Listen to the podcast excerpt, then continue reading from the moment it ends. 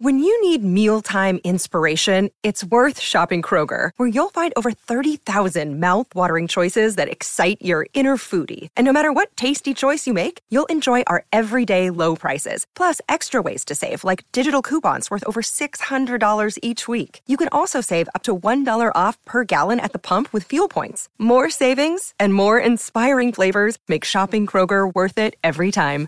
Kroger, fresh for everyone. Fuel restrictions apply. Turn up the radio and sing along. It's time for another great song. This is the Great Song Podcast. Season's greetings and welcome once again to the Great Song Podcast. I'm Rob Alley. I am JP Mosier. And we're here to celebrate the greatest songs in modern music history. We're going to tell you what makes them great, why we think they're awesome, and why you should too. JP, how you doing today, man? Man, I am doing fantastic. The other day I was like, Dad, are we builders? And he's like, Yes, my son. Mason. Oh my gosh. No, no, no. Okay, stonemasons really take their work for granted, oh, though. But it's truly, but their work is truly marvelous. Oh my That's the best I got with this wonderful segue. Oh my into gosh. a wonderful artist. Ladies and gentlemen, we are not talking about those kind of masons today. But we are hanging Oh My at- listen, my spirit just jumped across the table and attacked you. to me in the face. hey, listen, they all can't be home runs, but we have Dave Mason. Yes, Mason. Ah, it's a stretch. Dave Mason J- Dave Mason. of traffic Of fame, Traffic. of Dave Mason fame, Yes. of Jimi Hendrix fame, What? of all kinds of, fame. Clapton fa- like this guy has been with everybody. Seriously, this this guy is a this guy's a big name. Name a Um, guitar legend, and he's their friend. It's true. and they love him. So true. So true. And this is a song that everybody loves. Maybe the number one like jammable song in all of history, in all of rock history. How you feeling, Rob? Man, I'm feeling all right. Ah. Let's take a listen. This is Feeling All Right by Traffic.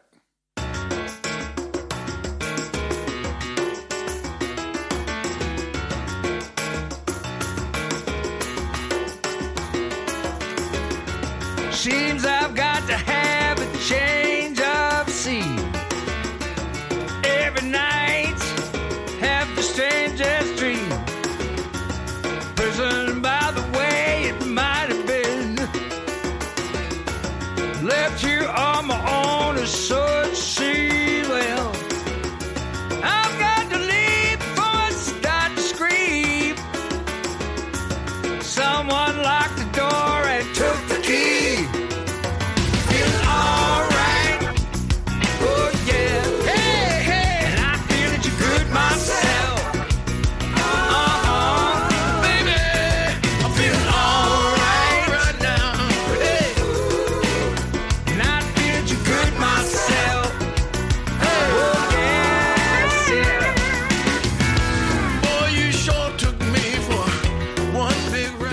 ladies and gentlemen, is Feeling All Right by Dave Mason and the Quarantines. There we go. Actually. So here's what we knew. We knew that most of you would be more familiar with it done this way. This is not the way it was originally done by Traffic, not maybe to this degree of funkiness. Okay. Correct. So we're going to come back in a second and play you some of the Traffic version. But we wanted the, we, we know when you say feeling all right, everybody's expecting the, piano. piano. You yeah, gotta the, have pi- it. the piano riff. Um, and so there's about, oh, I don't know, 50,000 different versions of this song because everybody's covered it because it's so coverable. Right? Absolutely. And it's so fun. It's easy. You could get a band together and in 30 minutes have this one ready to lay down. That's good. You know? So, um, that being said, probably the most famous version that has spawned the most covers would be the Joe Cocker version, who, uh, you know, he covered the Traffic original. So there's going to be a lot of like personnel talk, I think, as we talk about Dave Mason and Traffic and Joe Cocker, et cetera, et cetera. So let's get it straight. First, Dave Mason writes the song as a member of Traffic, brings it in, and it is from their 1968 album, Traffic. Okay. Um, so the Traffic version, let's go back there and play. This is what it originally sounded like as recorded by Traffic in 1968. Seems I've got to have a. A little different, Yeah. wouldn't you say? Now it gets there. By the time we get to the chorus, it feels much more like what we know. But let's take the chorus. Now we're grooving, you know? So this version appeared on the 1968 album Traffic by Traffic. Legendary band, Rock and Roll Hall of Fame. We'll get there. Um, and then that version inspired the Joe Cocker version, which I guess we might as well play. Go right ahead. A little more uh, prominent percussion in this version. Absolutely.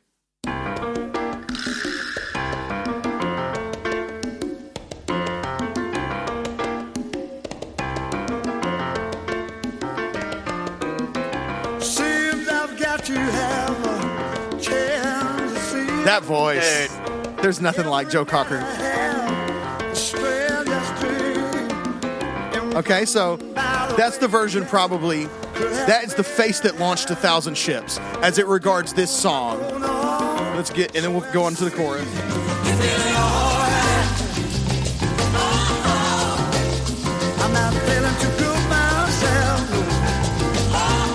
All right, so the rabbit hole is very deep with this song. I guess that's the point I'm trying to make, right? So we're going to go all the way back to the beginning and chronicle sort of the journey of this song. Um, but so originally recorded on the 1968 album Traffic by Traffic, written by Dave Mason. That's him on lead vocals that you hear.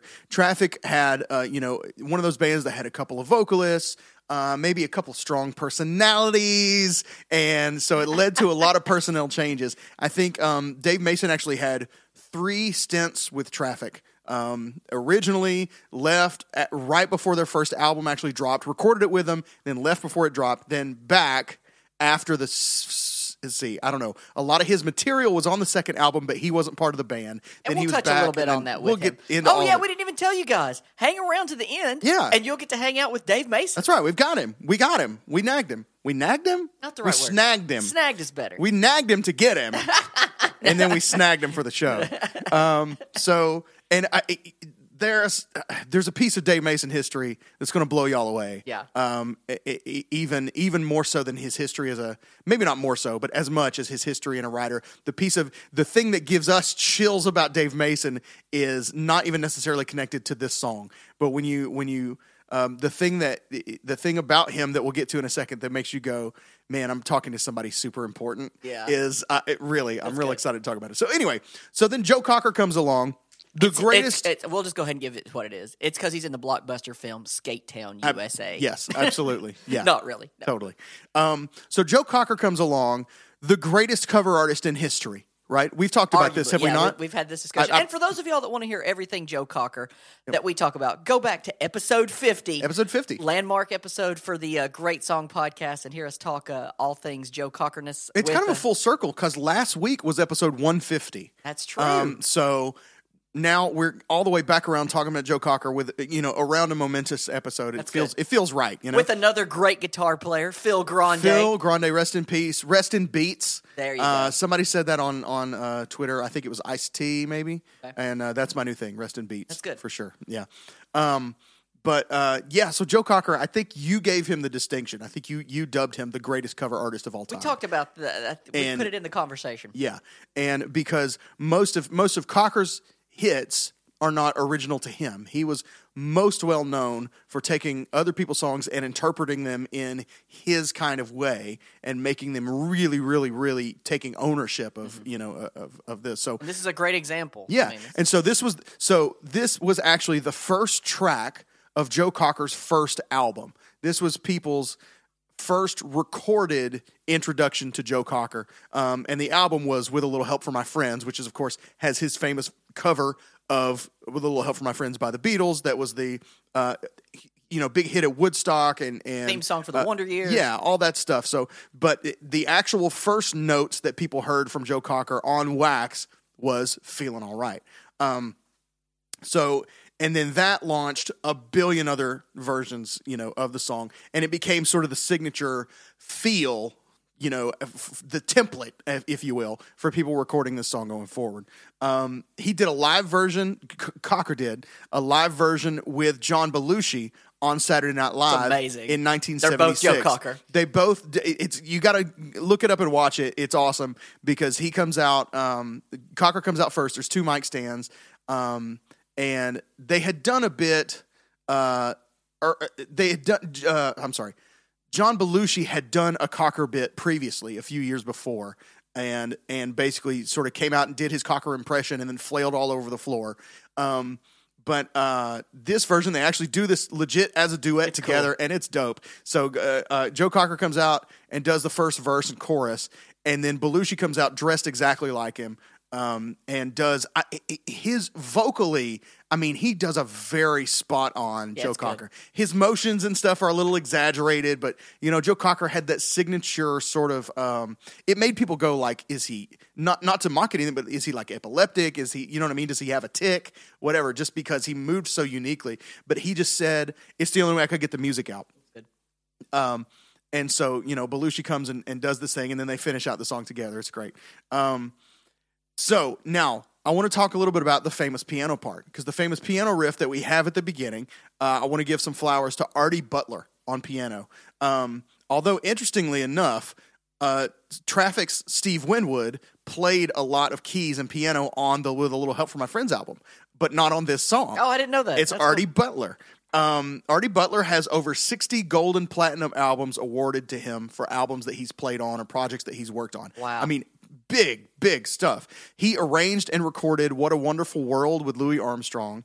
Uh, the Night the Lights Went Out in Georgia, a bunch of Barry Manilow. He did Leader of the Pack for the Shangri La's. Goodness gracious. Um, so anyway, he Legend. legend. Yeah, and so he's got. You can go on his website. It's artiebutler.com, and he's got a, a list of credits and sort of stories behind. You know, whatever. He's got a really sweet um, account of his of his time with. Um, with Louis Armstrong about the recording of What a Wonderful World and how the you know to he talks very sweetly about being in a room with such a legend and getting to you know whatever it's so it's very nice.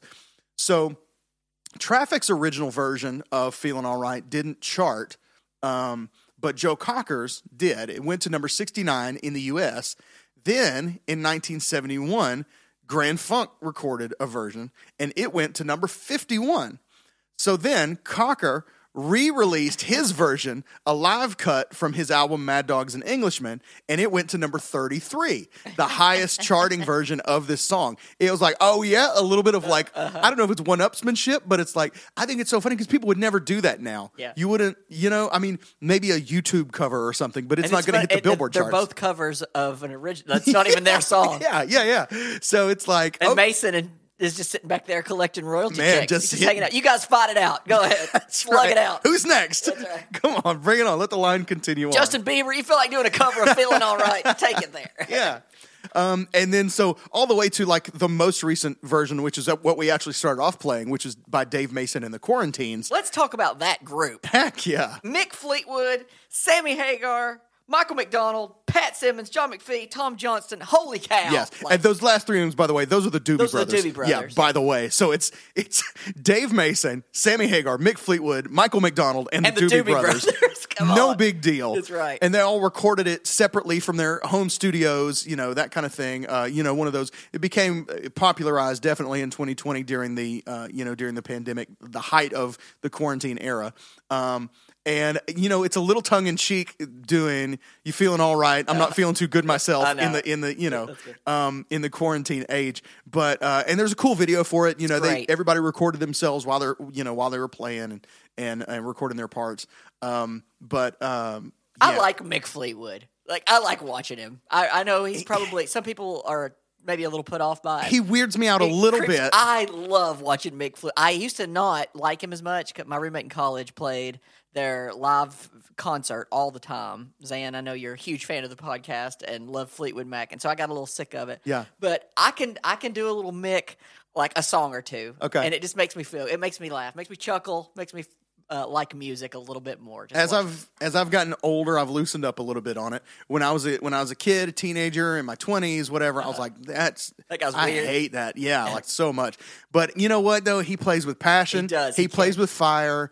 Um, it it just weird. It, so now I'm I'm I'm all the way down to it weirds me out just a little. Okay, that's, that's, it. That's, you know? that's progress. Yeah. Um, but great version. And so you've got, we didn't play the whole thing, but like Sammy Hagar comes in and take the second verse. I mean, come on, that's just cool. Michael McDonald has Michael one McDonald's of the doing the most third verse. most recognizable voices ever, and you're like, Yeah. oh, that's Michael McDonald. Yeah, Like, yeah, yeah. You know who it is when he comes in. And, and of course he's killing on keys, Uh-huh. you know, uh, so it's just a, a really fun version. So that would be the most recent version of, of note. There's probably been 10 covers of it since then, but like that's, you know, uh, they made it, made a big deal of that, uh, out of that one, uh, in 2020.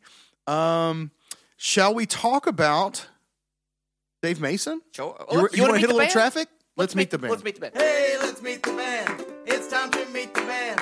Hey, mama, let's meet the band. Let's all meet the band. Hey! All right, guys, we're going to meet the band that played on this track and this album. Um, we, we know we've given you a lot of personnel, but this one's going to be a fun one. Uh, Chris Wood on tenor saxophone, backing vocal, also played a little flute and some bass uh, throughout this project. Co wrote Dear Mr. Fantasy. Um, and this is kind of a good way to segue in. I watched the Live at Sunrise Theater concert I was telling Rob before, Dave Mason band playing. He's playing a black telly. Got a great version of We Just Disagree on that with him on 12 string acoustic and open tuning. Never realized how he played that. We can talk maybe a little about that song later. Um, but uh, there's a version of Dear Mr. Fantasy. Look it up. I want you to hear just a little bit of it um, because I think this is wonderful. It's one- probably one of my favorite versions, even maybe a little better than the original. Um, go to minute 44, um, live at the Sunrise Theater, Dave Mason Band. Interesting. Different vibe. Different vibe, a little more rocking.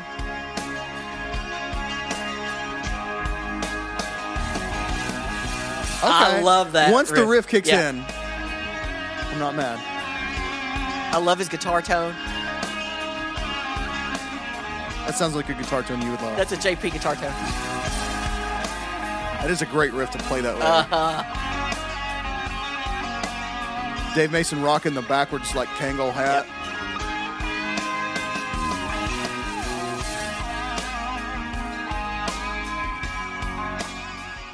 So, for those of you who don't recognize it that way, uh, you'll probably recognize it this way, and uh, we'll get a little of- the uh, Steve Winwood vocal in there.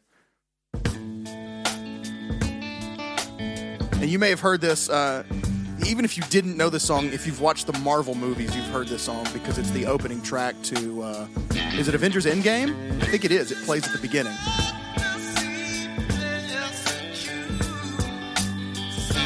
Plays over the opening scene of, I think it's Endgame. I, and I love that that guitar sounds like poop right there. It's awful. Like, It- bu- uh, like- Yeah. It's like it was. Uh, it honestly sounded like the it was uh, set up too low and it was catching on a fret. You know what I mean? Uh-huh. yeah, Somewhere down the probably, neck. yeah. That's what it sounds like. It's not that he flubbed the note. No, he played it right. It's just it's just not cl- it's not clean yeah, sounding. it doesn't sound clean because I think it was. I think it was catching you know that twelfth or fourteenth fret up there. Anyway, somewhere. co co wrote by the saxophone player for Traffic, Chris. Wood, on this. Uh, died at 39 of pneumonia. Um, so the 1994 Traffic album, Far From Home, is dedicated to him. Okay. Uh, my favorite track on that is a track called Mozambique. Um, it's great guitarness at the beginning. It's the last track on the album. Um, so get, take take a listen to Mozambique for those of y'all that want to hear some some good dedication on Far From Home.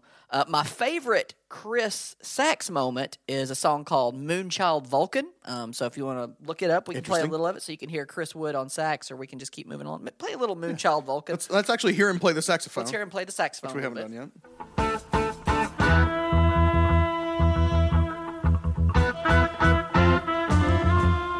Okay. It's feeling a little weird in here.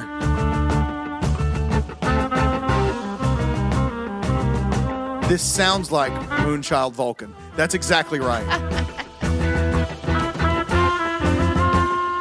It turns into a song later. Okay. But the, definitely the beginnings sure sounds like Moonchild Vulcan. Yeah. Oh. I'm liking it. Oh yeah, I'm gonna listen to that on the way home. That's cool. Like Um, that. so that's Chris Wood on sax. Um, on piano, bass, backing vocal, Um, Steve Winwood. Steve, I mean, Uh, what do you do with this guy? Exactly. Go. I tell you what you do. You can go to episode three ten and listen to Higher Love. Yeah. uh, where we talk all things Steve Winwood. Um, and I've been listening. I told Rob last time he was up here. I've been listening to a lot of Steve Winwood again. Back in the High Life again. I love Valerie. I love um, Roll with It. I think my favorite Steve Win. There Sorry, it is. I just had it. That's just came okay. out. Rob, went- I would have gone Valerie. Okay. But um, I think my favorite Steve Winwood song is now "While You See a Chance." Oh. So for those of y'all that may Wow. not be as familiar with this, play a little bit of it. Um, I don't know where to start because the uh, the intro is amazing. Um, the words come in at second fifty five, and the chorus comes in at minute one thirty three. but I love the whole song. Let's so, do 133. Let's hit that chorus. While you see a chance, take it. Come on and take it. Love that. Turn around. It's all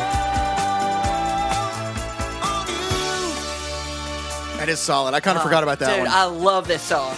kind of forgot about that one. If you change, uh, I mean, Steven, the Spencer Davis Group, Blind Faith. Seri- incredible musician. He- He was the lead singer in the Spencer Davis Group and organist at 14. what in the world? I know, You know, That's like awesome. I got I got two kids around that age, and I just go, "There's no, I don't. uh, How's that possible? You know? yeah. Um, I like they can't even fold their laundry. You know? That is great. Oh, I love that so much. He's like, let me haul this B three around. I know. I, I mean, it, even even thinking about a B three organ, all the drawbars and Uh-huh. stuff, being able to work that is like you gotta uh, if if you can accurately and and artistically um, work a B three organ. What episode did we talk about the B three on? Where you went? You remember? we went pretty deep on uh, yeah on something. Go listen to everything we've ever done. Yeah. and you'll find someone uh, one episode Yeah. where Rob goes really deep on the organ. Yeah. I don't remember what it is, but it was really good. Yeah. So just listen to everything. Yeah, and, uh, if, and if you can really work a B three, you could fly a spaceship. That's just know, good. I That's mean- awesome. That's good. Um, on drums, percussion, backing vocal, uh, Jim Capaldi. This guy's played with Clapton, Hendrix, George Harrison. So guitar legends. So basically, he's the drummer for guitar legends. I mean, that's a good way to look at it. And he is also on one of my favorites.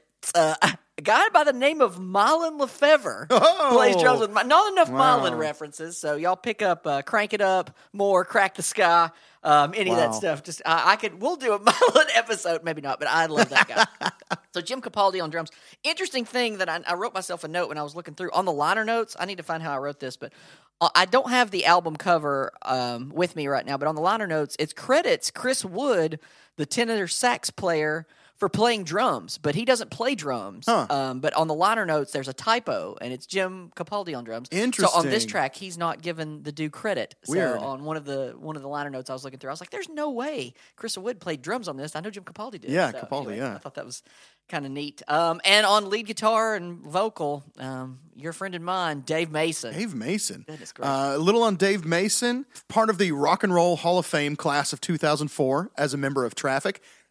Listen to this Hall of Fame class, and we talk a little bit to Dave about being in the Rock and Roll Hall of Fame because you have to. He's a freaking Rock and Roll Hall of Fame. We got to. But listen to the class of 2004 in the Rock Hall of Fame: Traffic, George Harrison, ZZ Top, Jackson Browne, Bob Seger, and Prince. that might be the greatest Hall of Fame induction class. I would not argue with you. and not that there's ever a weak spot in a Hall of Fame induction. Not that, th- but there's some that you're like, oh, that's cool. Right. They made the Hall. Yeah. Worthy, but this is like banger, banger, Bam. banger. Yes, exactly. And so, he, and so here's my point. Here's to, to say all that. Oh, okay, Oh, that'll be a neat game. What's the best Rock and Roll Hall of Fame? Ooh, oh, okay. That would be a very we'll do fun a bracket or a yeah, rivalry or a something. bracket. Yeah, That'd be good, okay. but listen to this. So in the class of 2004, Traffic, Harrison, ZZ Top, Jackson Browne, Bob Seger, Prince, and they closed the show with "Feeling All Right." Come on.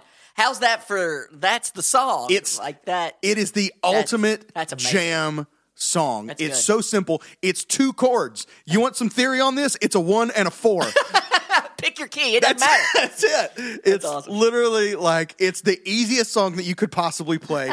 if you want to learn the piano riff, great. If you don't, just strum it like they did on the traffic That's version. right. You know what I mean? And you're good. That's it. Just it's If you want to play bass on it, that's fine. Just go one four and put in the middle whatever you want. Just want. play whatever. Just play Yeah. anything, and, you're, and land as long as you land on one and four. That's you're right. fine. You can do it. You could you could groove this as a simple bass player. Boom. mm, boom, boom, boom, boom, ba- boom, boom, ba- boom, boom. Or you could groove it as a Busy it busy up. bass player. Boom, ba-doom, dum, doo, ba-doo, ba-doom, boom. You know, whatever, right?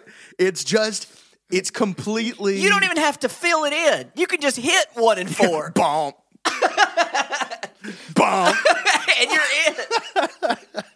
Uh, it's just, uh, uh, it's just completely. You can you can do anything you want to with this song, Yeah. um, and it just feels good. And it even I, mean, I, I hate to say it, but it's almost like the verses are just an excuse to get back get to, to the that chorus. Killer that's hook good. of a chorus. You know what I mean?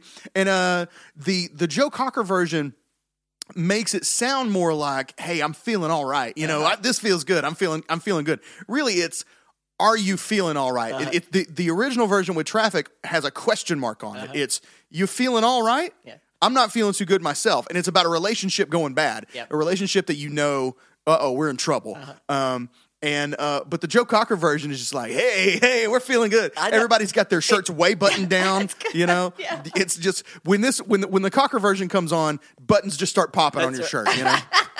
It's good. Chest hair just comes creeping out the top.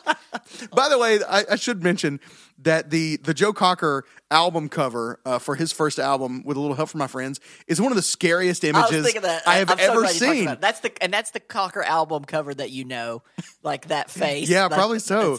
Why would you do that? I know. It's, like here I am. This is my first album. Yeah. hide your children. it's it's literally like the um it's like the the the poster for like a, a 50s grindhouse horror movie. horror movie. It's what it looks like. Yeah, it's, It's so weird, uh, but hey, whatever. It's It. I guess it's iconic in its own way. It it does him no And flattery. speaking of Hall of Fame conversations with the rock and roll, please Joe Cocker get in there. Oh, serious.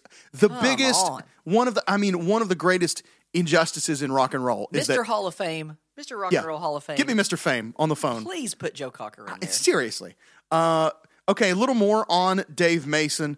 Um, this is from Wikipedia. Over the course of his career, Mason has played and recorded with many notable pop and rock musicians, including, you ready for this? Paul McCartney, George Harrison, the Rolling Stones, Jimi Hendrix, Eric Clapton, Michael Jackson, David Crosby, Graham Nash, Steve Winwood, Fleetwood Mac, Delaney and Bonnie, Leon Russell, and Cass Elliot. Come on. No big deal, right? right? Uh, and I think it's probably a fair time to talk about his association with Jimi Hendrix. Please, yes. Um, this is the teaser that we gave you guys earlier. Yeah. So um, he was friends with Jimi Hendrix. Hendrix's career broke in uh, England, and we talked a little bit about this back in season whatever on our Jimi Hendrix episode. Uh, you can hear us go go deep on um, the Are You Experienced album. Dave Mason uh, is friends with Hendrix at the time, and um, and he plays Hendrix Bob Dylan's version of All Along the Watchtower. Hendrix falls in Electric Ladyland for those of y'all that want to know which album. Yes. So Hendrix decides to record it, and who plays the acoustic guitar part that opens the song and drives the track? It's Dave Mason. So that jigga jang jang jang jang jang jang jang jang jang that's driving the whole song. Like, yeah, Hendrix is hitting the solos and whatever. But the thing that's driving the song is this 12 string acoustic jangle. That's Dave Mason playing that acoustic part. Iconic. On what could be considered in the top 10 greatest rock and roll songs of all time. Yeah. I mean, oh, it could yeah. be in the conversation. Definitely, definitely. So total legend. He got uh, he played the acoustic riff on All Along the Watchtower. He was in the original lineup of Derek and the Dominos uh, after touring with Clapton and George Harrison on the Delaney and Bonnie and Friends tour. He was a member of Fleetwood Mac in the '90s. Uh, you know, uh, it's just crazy. And it, by the way, if you don't know.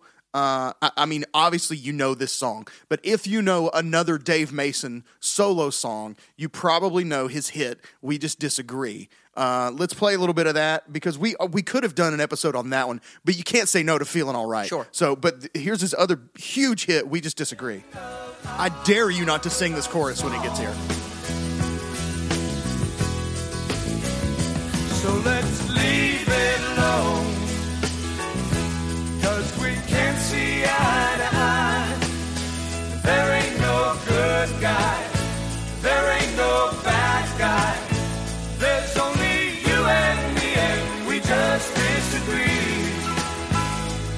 So if you think about it, really, if you take if you take "Feeling All Right," his version, taken together with "We Just Disagree," his other probably biggest hit, it sort of is like "We Just Disagree" is the conclusion to uh-huh. "Feeling All Right." Oh. Really, it's the grown up, uh-huh. mature ending to the question posed by "You feeling all right?" And you know what I mean? we just disagree. It can is played on every station. It's Yeah. played on classic rock. It's played on yacht rock. It's Yeah. played on love stations. Right. It's It's played played on, like, soft Soft rock. It's played on everything. Yeah, so, it's played on those stations that are my favorites that just play everything. Yeah. they're just like we play anything except like classical and maybe like I don't know, Yeah. you know, but just about anything else they cover. I love those stations. That's my my thing for sure. good stuff. Yeah, the um, I, I talked about that live at the Sunrise Theater concert. There's a really good version of this song on there, so check it out. Um, and on drums, Greg Babcock bringing the funk, and John Sambataro is the other guitar player playing that other guitar part from Firefall. So it's really good. So if Okay. you want a good version, check that one out. It's one of my favorites. So uh, Dave Mason's Dave. In other words, I think what we're trying to say about Dave Mason is he has a true imprint on the rock music pantheon. He's, I mean, he is one of those people that is like his name doesn't get the top bill all the time, but he is part of the bones of a lot of rock music history. You know what I mean? He's a really um, significant figure in rock music history. So we want to make sure that we show him his love. I do need to point out, I, I can't, I can't not do this. Okay, and I know we've got him coming on. We want him to be our friend. We want him to give us Sammy Hagar's number so we can talk to Sammy. However, you can't look at the career of Dave Mason and not see a bunch of almosts and near misses and brief stints and short reunions. Okay. He was in traffic three times. He was almost in Derek and the Dominos. He was briefly in Fleetwood Mac. Um, you know what I mean? Um, and, um, you know, these kind of things. So, like, uh, he, he was originally supposed to be in Ringo's All Star Band, uh, but didn't complete rehearsals. I don't, I don't know. I don't know Dave other than we've had one conversation with him, so I can't. And he's super kind. Was Oh, yeah, nice. super great. And so I won't speculate, but it does make you raise an eyebrow and go, I mean, is it a Dave thing? You know, maybe maybe he doesn't play well with others for long periods. Uh, I've read differing accounts, at least, of the traffic tension. And Dave said at least part of it was that the band was essentially living in a commune type situation where people just came and went all the time, and drugs were everywhere, and everyone was so tripped out all the time, and he just couldn't be a part of it long term. Um, and I think Steve Winwood kind of has a different story, but I think maybe maybe they were just they were both trying to be kind of the top guy, you know, the driving force, and it just, you know, just never clicked for a long period of time. But it just makes you, it just makes you go, man, what, what could have happened if a few things had gone differently? You could be talking about Dave Mason as one of the most important figures in rock history, not just someone who is present in a lot of important places in rock history. Does that make sense? Absolutely. He, could be a Mount Rushmore type name if a if a few uh, what is it? What are the, the if, if a few chips fall differently? You know what I mean?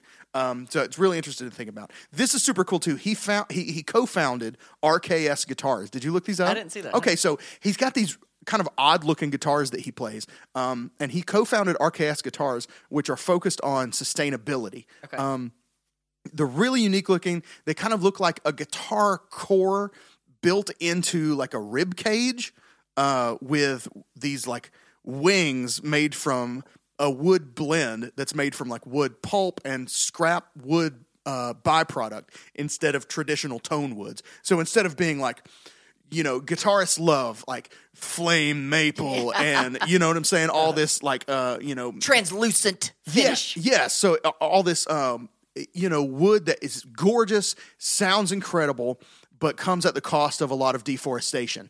So RKS Guitars is like, let's let's get away from that. Let's do something that is sustainable. And so they're using literally wood pulp and wood byproduct, but still creating these great sounding, beautiful, if a little strange looking at first, guitars. You know what I mean? And doing it in a way that is that is um, trying to bu- bucking the trend of traditional guitar making as far as where the wood comes from. You know. Um, so I thought that was really cool. You check that out, RKS Guitars, which is a branch of the same guy that co-founded RKS Guitars with Dave Mason, um, is the co-founder of RKS. Um, what is it, RKS Technologies or RKS some something like that that has that is really cutting edge tech technology, working with a bunch of different, uh, in, in bunch of different things, doing a lot of really cool stuff. So check that out for sure.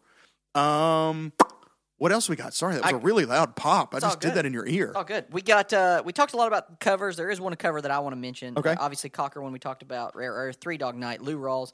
My favorite. We don't have to play it, but I will tell you guys. Pick up the Isaac Hayes live at Sahara Tahoe album. Oh. I love that album. Um, it's a four sided album. It closes with this song after "Ain't No Sunshine When She's Gone." So good. Um, they open What a one-two punch! It's good, man. So pick that up. We don't have to play it, but it's good. I think you guys will enjoy it. And I got a game. You want to stump yes. the genius? Oh yes, I can't wait. Here we go. Let's stump the genius. Stump me, baby. Stump me all night long. BB King, get out of here. You're not even alive anymore. Stump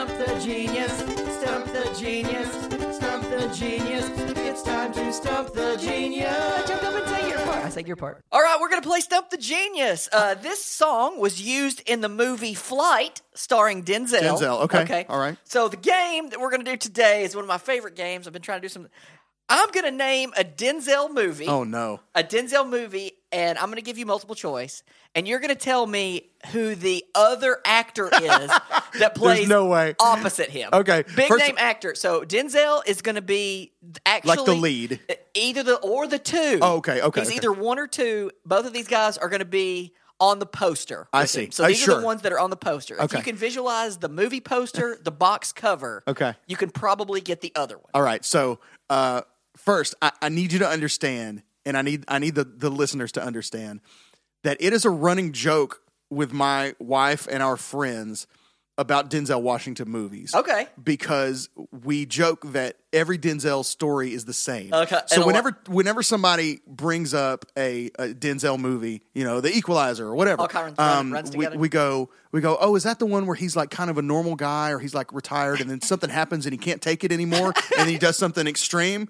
Uh, because that seems to be like the running theme. You know, it's like John Q and all these other. It's just it's so anyway. John Q's in here. Okay, so, here we go. So we're, I'm going to name five movies, and Denzel's done some really. I'm gonna bomb this. There's one I know I'm gonna get because I know you'll pick it and I know it. Okay. but the, but the others I'm gonna bomb. I don't. I, I tried to go weird. On Okay, This, okay. So I tried to go hard, but you'll know all of these actors. Okay. You'll know. You'll know them. So Okay. here we go. Virtuosity. He's a futuristic sci-fi cop where he tracks down the cyber bad guy. Um, just to give you some theme. Virtuosity, Virtuosity. 1995 Denzel movie. Is it Russell Crowe, Paul Walker, Wesley Snipes? Okay, so you're giving me you're giving me. I'm going to give you three big You're names. giving me three big names. and you pick okay, one. it's not Paul Walker. He hadn't started yet. It's not Wesley Snipes because at that point they weren't going to put two black actors in the main role. So it's got to be the other one. It's Russell Crowe. Way to go, Rob, with process of elimination. That's just logic. It's just all how you get there. Okay. 1990 movie, Heart Condition. What? Racist cop gets a heart transplant of a black lawyer Oh he tried to arrest. yep, tis a movie. Heart oh, Condition, Oh, 1990, wow. starring Denzel and either Danny DeVito, Bob Hoskins, or Tom Arnold. Oh no! Oh crap! So it's like a comedy. It's a racist cop gets a heart transplant of a black lawyer he tried to arrest. Heart condition, 1990. Oh, god. Danny DeVito, Okay. Bob Hoskins, Tom Arnold. I'm gonna go with. You know what? You say cop. I'm gonna go Bob Hoskins. Bob Hoskins, two for two. Y'all will know him from Hook and That's Who right. Framed Roger Rabbit. Yeah. Bob Hoskins. And don't forget the Super Mario Brothers. There movie. you go. He That's was Mario, rocking my the friend. mustache. There you go. Bob. Pick up heart condition. We're two for two. Moving I along. bet don't. 2012, we'll get a little more modern. Okay. Uh, Safe House. He's a former CIA operative who went rogue. Is it him with Ryan Reynolds, Steven Seagal, or Vin Diesel? I badly wanted to be Steven Seagal, but 2012 was too late for Steven, Steven Seagal. Uh, oh gosh, it's called Safe House. He's a former House. CIA. He's a former CIA CIA rogue. operative who went rogue. Okay. Oh man, Ryan Reynolds, Ryan Steven Reynolds. Seagal, Vin Diesel. or Vin Diesel. 2012. I gotta think. I gotta think it's Ryan Reynolds. Ryan Reynolds Hey! is killing it. Man. Three for three, moving along. The aforementioned movie, John Q. Okay. Uh, from 2002, he's a father at the end of his rope, takes a hospital hostage, and this is like JP's rendition. This isn't written anywhere. This is just me tweaking it the best I can to explain. love it. Father at the end of his rope takes hospital hostage, uh, mad at the healthcare system. Yeah. Um, y'all have just all can't seen take it anymore. Is it him with Antonio Sabato Jr., Ryan Phillippe, or James Woods? Oh. Oh. I was really sold on Ryan Phillippe uh, until you said James Woods. Sabato Jr., no, Ryan it's not him. 100% not Antonio James Sabato Jr. Woods, Um, John Q. I think James Woods is the bad guy. James Woods is the, he's the doctor. Yes. Rob is four for four. Wow. Said he would get none, and Wow. he is killing it, everybody. Wow. Last one Ricochet, 1991. Classic Denzel as a cop chasing a crazy killer. Okay. Is that crazy killer Steve Buscemi, Sean Penn, or John Lithgow? Oh, that's great. Because I've never, I've never seen this. The only one of these I've Ricochet, seen 1991. is John Q. Classic Denzel as a cop chasing a crazy killer. Okay, give me the names again. Steve, Steve Buscemi. Buscemi. I'm going to say no. Sean Penn, Okay, John Lithgow. John Lithgow. I, mm, oh, 91 though.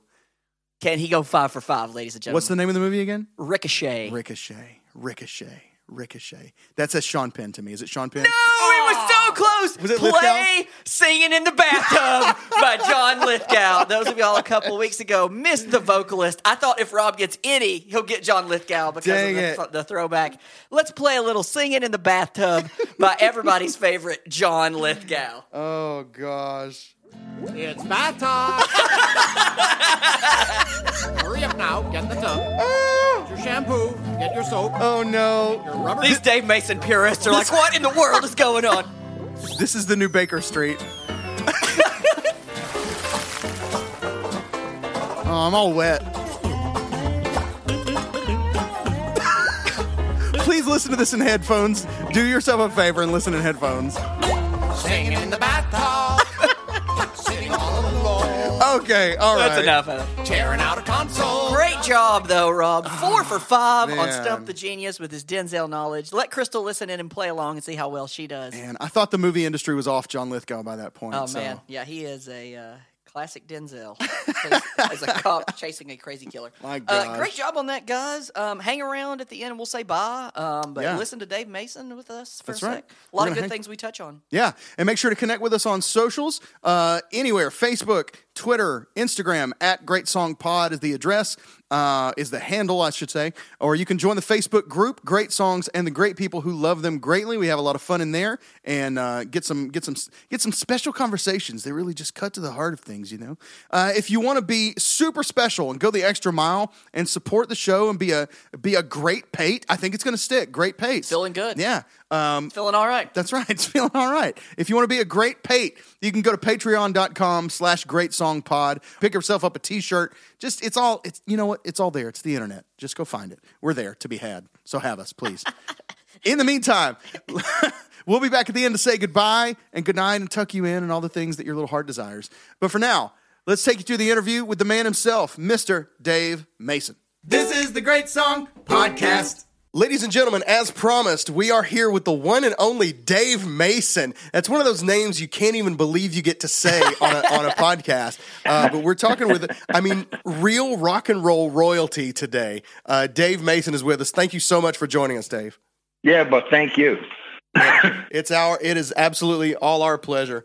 Um, we're talking about uh, the song "Feeling All Right" um, that that you Yeah. wrote and and is one of the just all time legendary. Uh, you know, just it's a song that just everybody on earth knows. Everybody on earth knows and loves this song. Um, and you you recently did a version uh, with kind of a uh, a thrown together um, collaboration for the quarantine Super age. group. a super group, a Well, digital sort super of. Yeah, I mean, yeah, I guess it, you can classify it as that. Yeah. Yeah, uh, it, it tell us about Dave Mason and the Quarantines, and and how this legendary collaboration lineup of rock musicians. I mean, you talk about a, a, a Mount Rushmore of rock musicians from any era. You know, you've got you've got Sammy Hagar and Michael McDonald, Mick Fleetwood. Fleetwood, uh, and um, John McFee, and Tom yeah, Johnston. Uh, I mean, my goodness, No, the Doobies. Yeah. Uh, how did Yeah. how did all that come together? Well, um, I mean, first off, uh, the uh, the great thing, the, the weird thing, or uh, the odd part about it, of course, is this would never, this would probably never have happened had it not been for this pandemic. Right, and the fact that we are quarantined and um, and sort of my m- management and people and my wife and various people around me were like you know, you really got to do something. You know, you need to do something online to the fans and da da da da. And I was like, you know, if I want to do something, why not try to do something?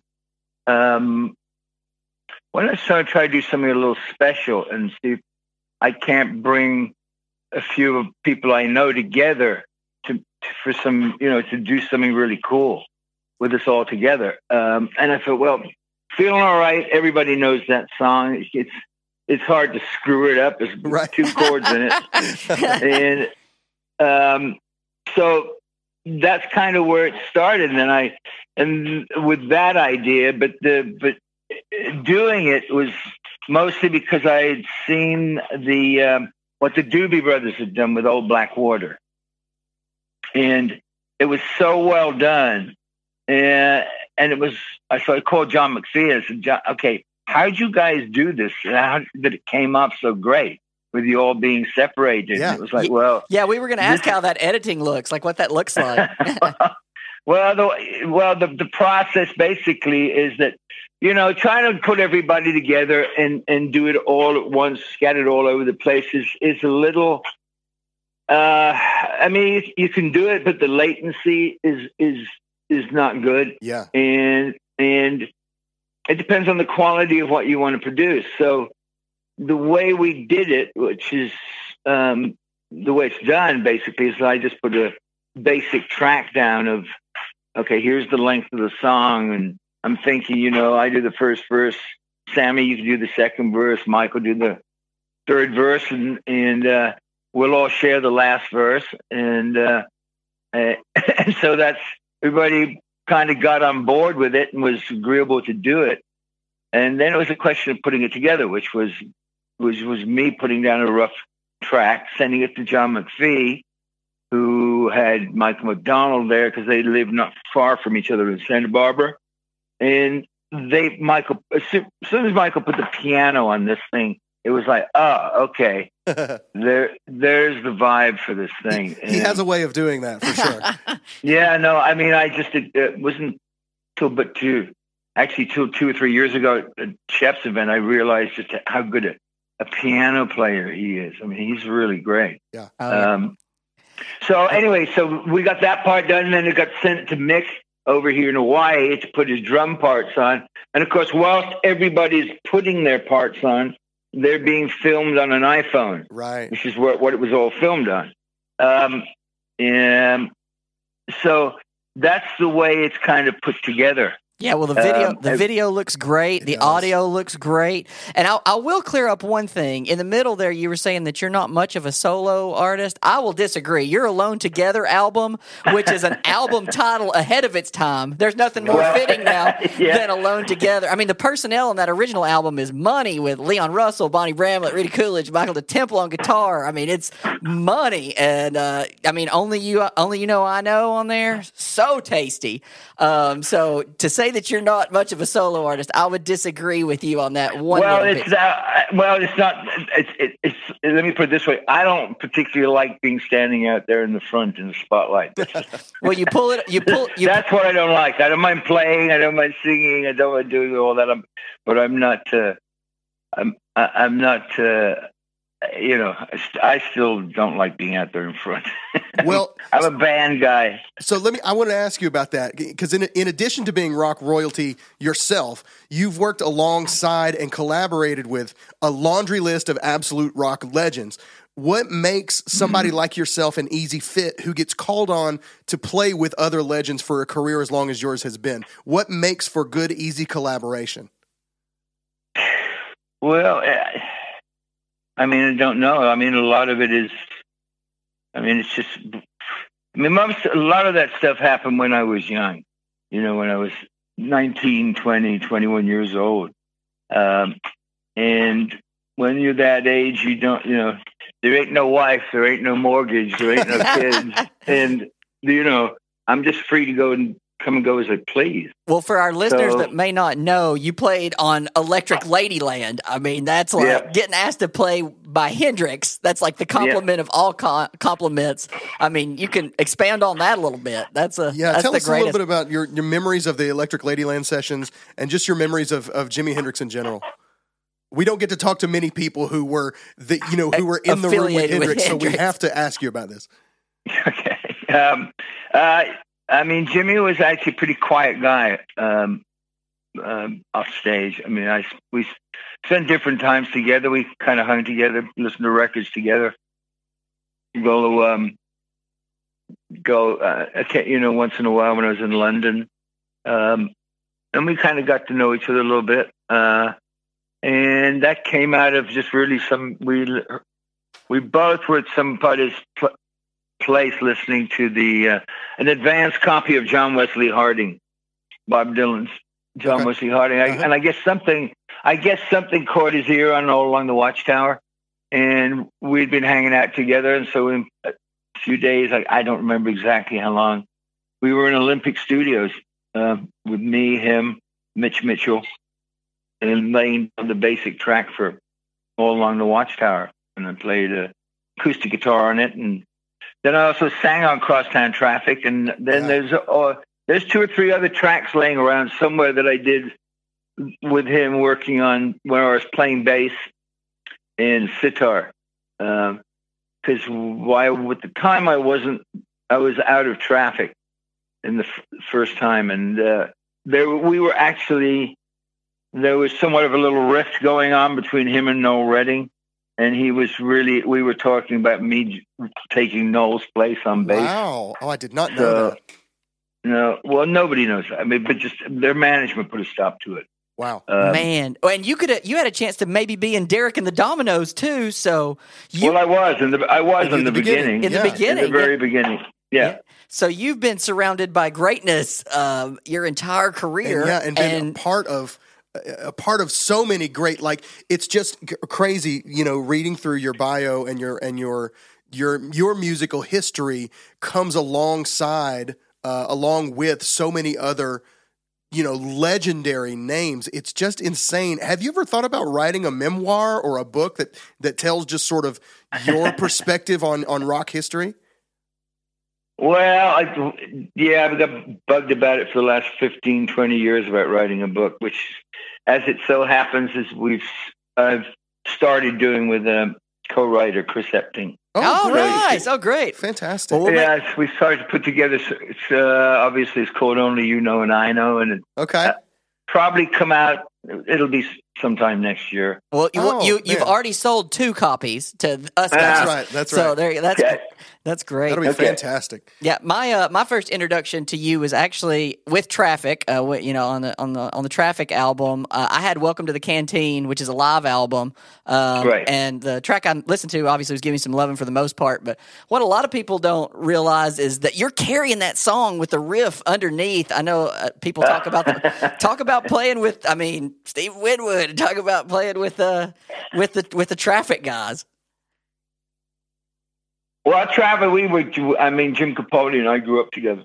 We had bands together. We kind of met Steve in Birmingham, um, um, and Chris Wood, and Yeah. we just started out basically as we were just four guys, four young guys, just hanging out for about a year and a half when we could uh, get high, listen to music, basically, and uh, sort of throw around ideas. And eventually, it came to the point where Steve was leaving Spencer Davis, and and and basically that's that's how Traffic evolved into the band with the four of us originally. Um, And that album, I mean, having Jim Gordon on drums, goodness gracious, that's like Oh, on, uh, On oh, Welcome to- on Welcome uh, to the Canteen? On Welcome to Canteen. I well, yeah. Jim was.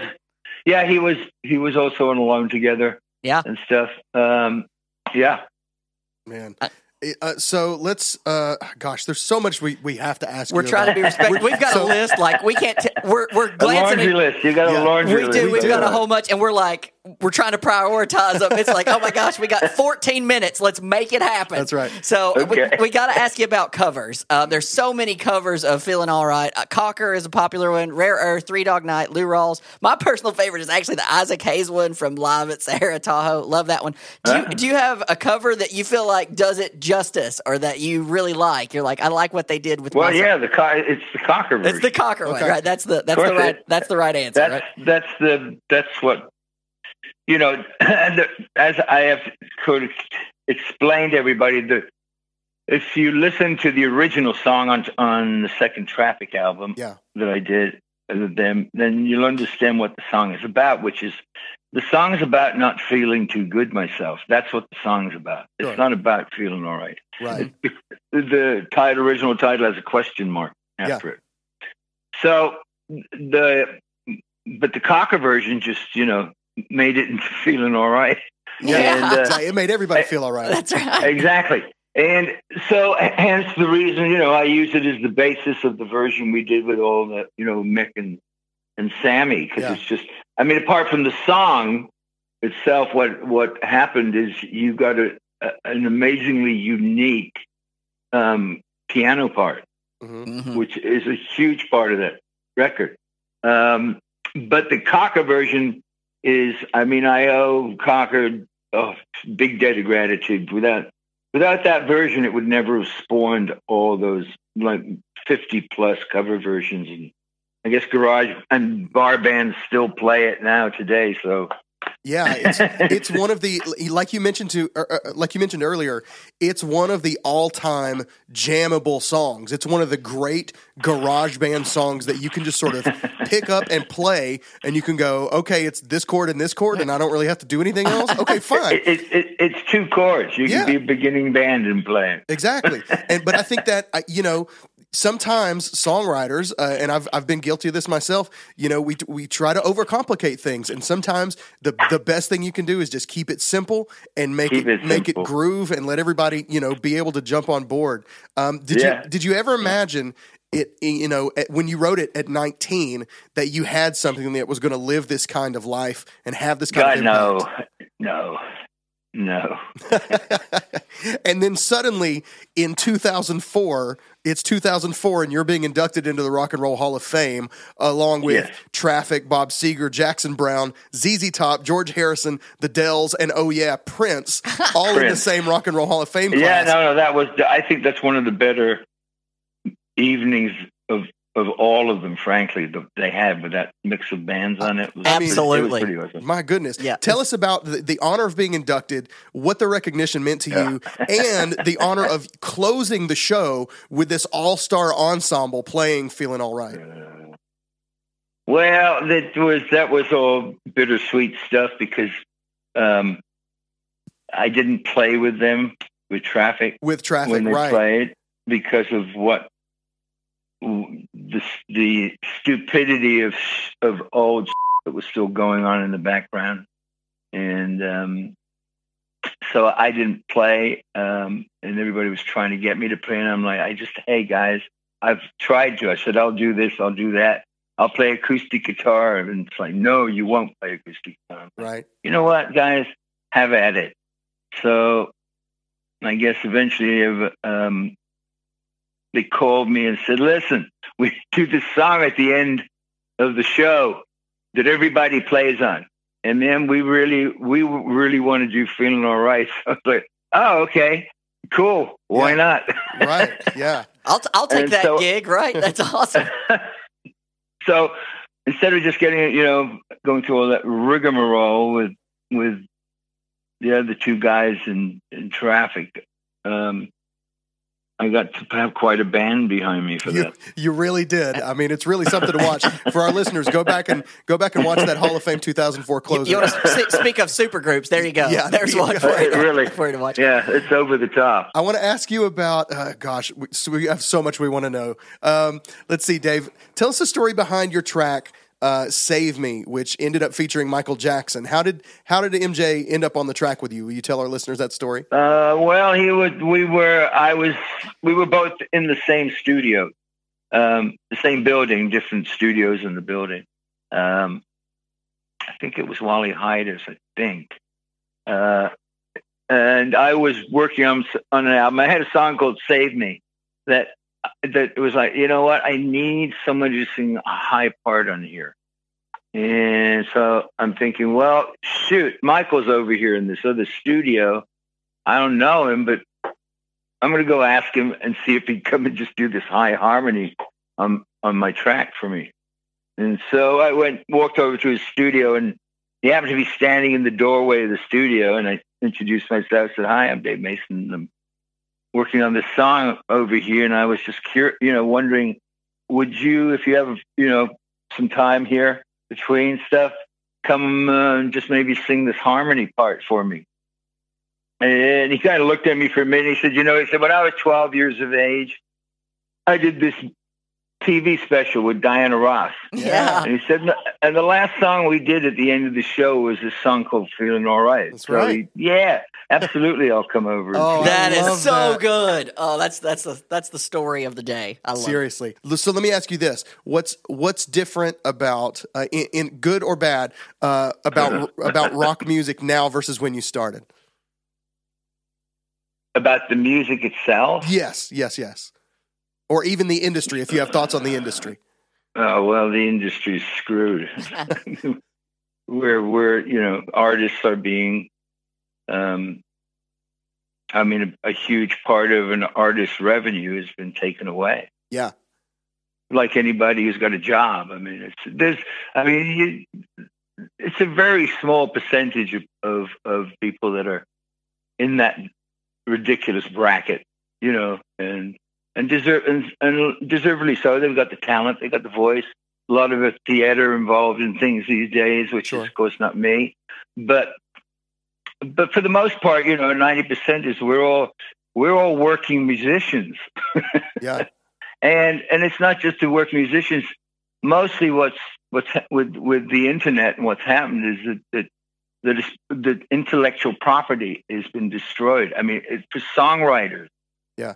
I mean, I mean, to throw out a you know, like to throw out a number. You, if you say, you know, somebody could generate a million dollars off writing a song, which was not unusual when when things were were when artists were getting paid for what they did. Mhm. Um, but that I mean, if you if you- and if you take it to two million dollar like a two million dollar figure, you got to do seven hundred and fifty million streams downloads gracious, to yeah. generate that. It, it's insane.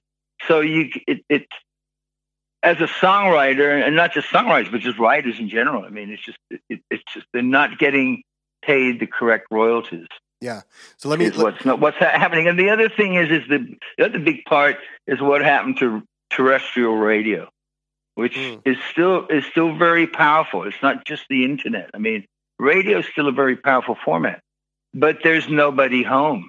There's nobody there. They're Right. just everybody. They've compartmentalized the suits and the, and the business end of it. Have compartmentalized everything, and it's this or it's that, and the radio is just you know stick a card in and go out and smoke a cigarette and have some more donuts.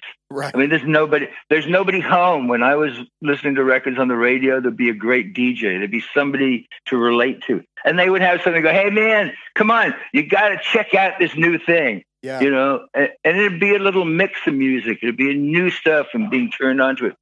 So the uh, the opportunity to expose new music is just it's just it's terrible. It's not there. It's when I people asking me, "What are you doing new music? Do you writing new music?" And it's like, you know what?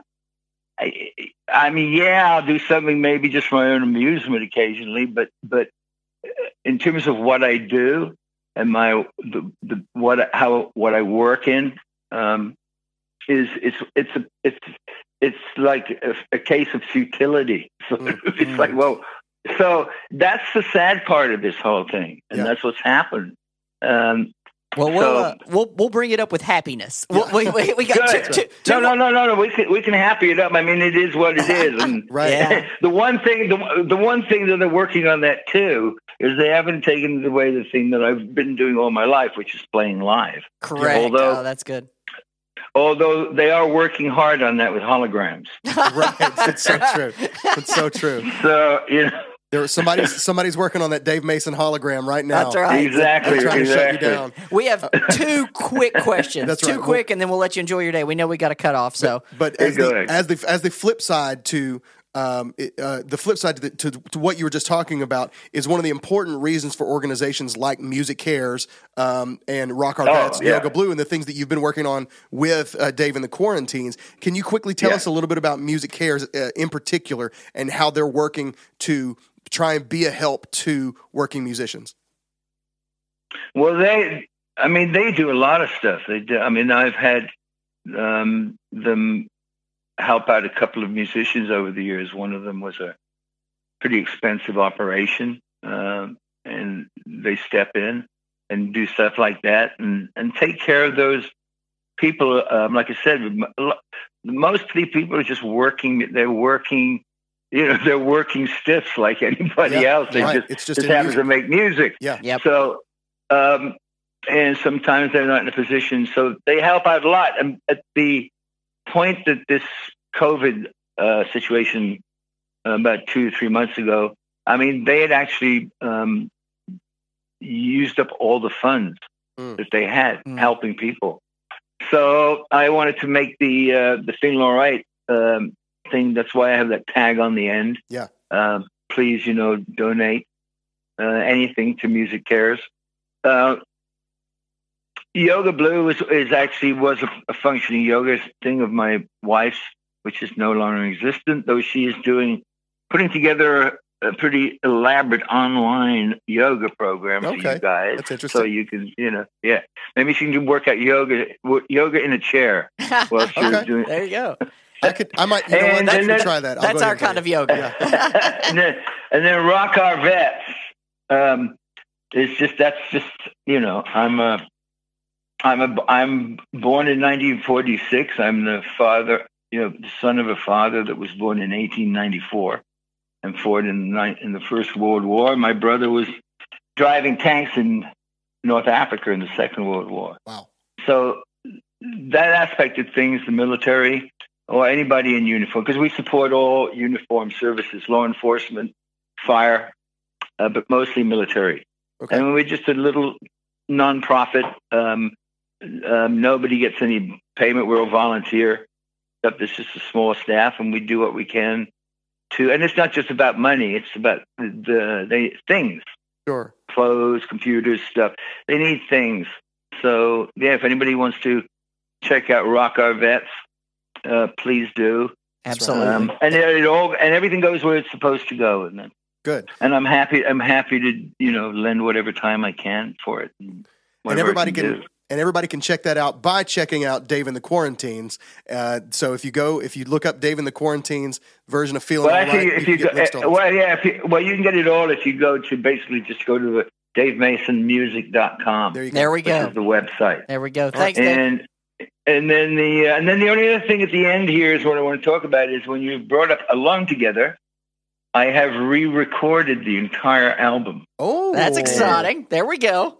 I have re-recorded the entire album and is due for release um, with a very cool new version of World in Changes. The only thing I really made a change to. Okay. Uh, same, same packaging. It folds out, and the CD is multicolored, and uh, there is going to be vi- vinyl uh, coming along. Excellent. that is- But yeah, that's but so it comes around November twentieth is That's our gr- official release. That's great. Outstanding. Well, we want to be respectful of your time. Can I That's ask right. you We know you one gotta last really quick question that we ask everybody? Super, Yeah, super yeah. quick. You're on tour. Yeah. You go into a gas station. What is your gas station snack food of choice? And while you're thinking of it, I'll tell you mine real quick. I get a Three Musketeers. I, I yeah, I don't I don't eat gas foods. Oh, Oh, okay. nothing so, at uh, all. nothing off there. All right. You're, you're the first person with a nothing. That's so, right. yeah, uh, no, I don't. I don't eat any kind of fast foods or anything. Okay, well, good for you. That's Good right. the, the, the yoga people will be very happy That's to right. hear that. That's right. It's a very proper answer. Well, we'll tell everybody go out and pick up, pick up. Uh, I mean, heck, pick up Mr. Fantasy, the first album with "Hole in My Shoe." If you want some good introduction to Mellotron, pick Yeah. up. Uh, I mean, my pick favorite, up Alone Together. pick "Alone up- Together." yeah. Pick anything. Well, just co- come and get alone together again on November right. twentieth. Just go to the website. There you go. DaveMasonMusic.com. Dave, thank you so Thank much you for much. Been joining great. us. We, I, I hope that I know we really just hammered away, but we wanted to. We were trying had to a- fly A lot of stuff we wanted to get in with you. So thank you so much for taking some of your time to talk with a couple jerks from Tennessee. Uh, we really appreciate it. No problem, boys. Thanks. Thanks. Thanks. All the best. Talk to you soon. Bye. Bye. Bye. Bye bye. This is the Great Song Podcast. And that was it, friends. Rock royalty, Dave Mason. So fun. Joining the show. Listen, I got to tell you, and Dave, if you're listening to this, Dave's people, if you're listening to this, we want to parlay this uh, shamelessly into some more interviews with the quarantines. we want all the quarantines. Every one of 'em. Every single one of them. So let's make that happen, okay? Um, we got, I mean, Michael McDonald, we want you next. Sammy Hagar, you're I'm Mount Rushmore guest. We got to talk Doobie Brother, Mick Fleet. I mean, let's just do this, Anybody. okay? Anybody. We want the quarantines next. um, so seriously, great time with Dave Mason. Can't believe, can't believe that we're getting to talk to people like Dave Mason. You know, just I- I- incredible. Um, but that's going to do it for this week's episode. Uh, I think we, you got something special you want to take us I, out with? I told you guys I listened to and watched the live at the Sunrise Theater. I know I've referenced it a lot with the Dave Mason band. I want to send him out with uh, so y'all can hear some of his guitar uh, magnificence. Um, if y'all want to pick up when you're watching the video, start about minute 39, but we'll probably pick up about minute 41 just so you can hear some great guitarness and some soloness from the great Dave Mason. Yeah. But until then, I'm Rob. I'm JP. Go listen to some music.